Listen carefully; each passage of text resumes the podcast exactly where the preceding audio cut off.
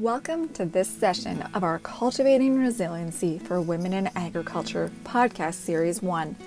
The Cultivating Resiliency Project develops tools for women in agriculture to recognize, adapt to, and develop positive coping strategies to life stresses. This podcast series is developed from our Cultivating Resiliency webinar sessions. I'm Megan Roberts, and I co lead this project along with Doris Mold. In this podcast, we feature Shauna Reitmeier and Brenda Mack as our session hosts. Shauna and Brenda are professionals in behavioral health with family ties to farming. In this session, we address coping with stress and positive self talk. First, we hear from Shauna Reitmeier about coping with stress in a healthy way. Then, Brenda Mack joins to talk about reframing our negative self talk into positive self talk. Here's Shauna these are some of the things that you can do in coping with stress and you know diet and and drinking lots of water. Healthy eating you know when you've got a lot of things going on is hard to do if you're running from one event to the other. And um, i know the days when i've eaten poorly and it's a lot of quick fast food. I'm in a convenience store because i'm traveling from one place to the next and i'm not getting you know fruits and vegetables and protein and, and lots of water. I know i physically feel that. If sleeping you know trying to sleep. Building and maintaining those really supportive relationships are really helpful. Relationships are really the root of you know keeping keeping our stress, everybody needs somebody to bounce things off of.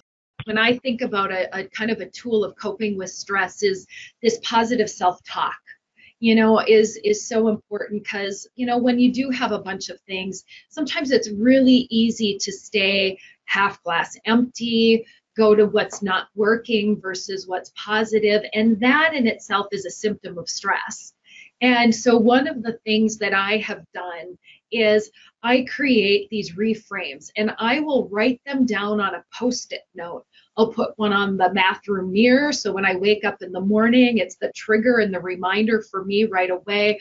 Okay, I know I've got a lot to do. Things might be stressful, but this is going to be I can think about this positively. So how do I start thinking about things differently? Putting one on the refrigerator, putting one on, you know, on the dashboard in your car, you know, as you're you're going through through your day. Because, you know, you know, there's the stress does eat away at the positivity. And we have to sometimes do things and give us the tools to trigger how to think differently when you're in it, it's hard to remember to do that all on your own. When we talk about reframing or taking negative self talk mm-hmm. and changing that to positive self talk, yeah. that first step is really to be aware of yeah. those self messages. And hopefully, after this webinar, you'll be able to walk away and start to catch yourself when you are giving yourself negative messages. And we've got we've got a, a practical little exercise to walk through with you here that can help you do that.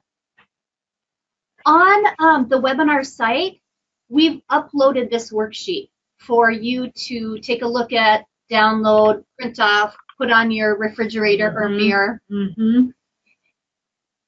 On the left-hand side is your old pattern. That's your negative self talk. And your thoughts directly impact your feelings, which directly impact your behaviors. And so, really, what I want you to do is I want you to think of an example of a negative message that you give yourself.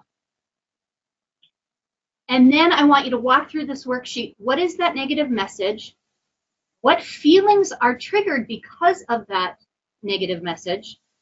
And then what is your behavior as a result of that? I want you to then reframe, like Shauna gave an example of, I want you to reframe that message. And you don't need to have this grandiose, absolutely positive rainbows and unicorns and sunshine you know, positive self-talk. You just you just need to change it to something that you believe in that is more optimistic in nature. And then walk through what kind of feeling do you have when you reframe that situation where you are giving yourself a more hopeful, optimistic message. And what are those feelings? And then what are the possible behaviors that are result of those feelings? So let me give you an example. Think about this situation. Here's an old pattern. I'm not talking to my husband. He's so crabby. That's my thought. I am not talking to him because he is such a crab. That my feelings are really exhaustion, resentfulness, and anger. And as a result of that, I don't talk to my husband. I go to bed without saying goodnight. And I do not engage in a conversation with him that has a rippling effect potentially. Now think about this reframe. My husband is worried about getting the crop harvested. I can empathize with that. I'm going to ask him for five minutes to talk about the kids' school program. I have a sense and a feeling of relief and optimism when I reframe that message. And then my behavior is asking him to go on a small walk with me. Let's just take a little walk.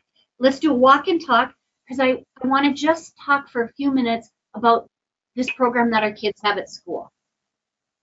And if that walk takes you longer than five minutes, that's okay. Right. Sometimes you just mm-hmm. need to mm-hmm. be with one another. You don't even need words, right. but sometimes you just need to be with. Thanks for joining us on this Cultivating Resiliency for Women in Agriculture podcast series 1. In this session, we learned about coping with stress and positive self talk. This podcast focused on three important coping strategies building relationships, eating well, and reframing negative self talk into positive self talk. Remember Brenda's great suggestion start small. This doesn't have to be grandiose or all sunshine, rainbows, and unicorns. We can be real about the challenges of farming and agriculture. Recognize agriculture is very stressful right now, but also try to reframe our thoughts and develop positive coping strategies at the same time. This project is a collaboration of American Agri-Women, District 11 Agri-Women, University of Minnesota Extension Women in Ag Network, and the Upper Midwest Agricultural Safety and Health Center, UMASH. You may find the recordings for our entire webinar series on the UMASH or American Agri-Women websites under Cultivating Resiliency. Our next podcast will focus on the three legged stool of self care and how to get and stay energized.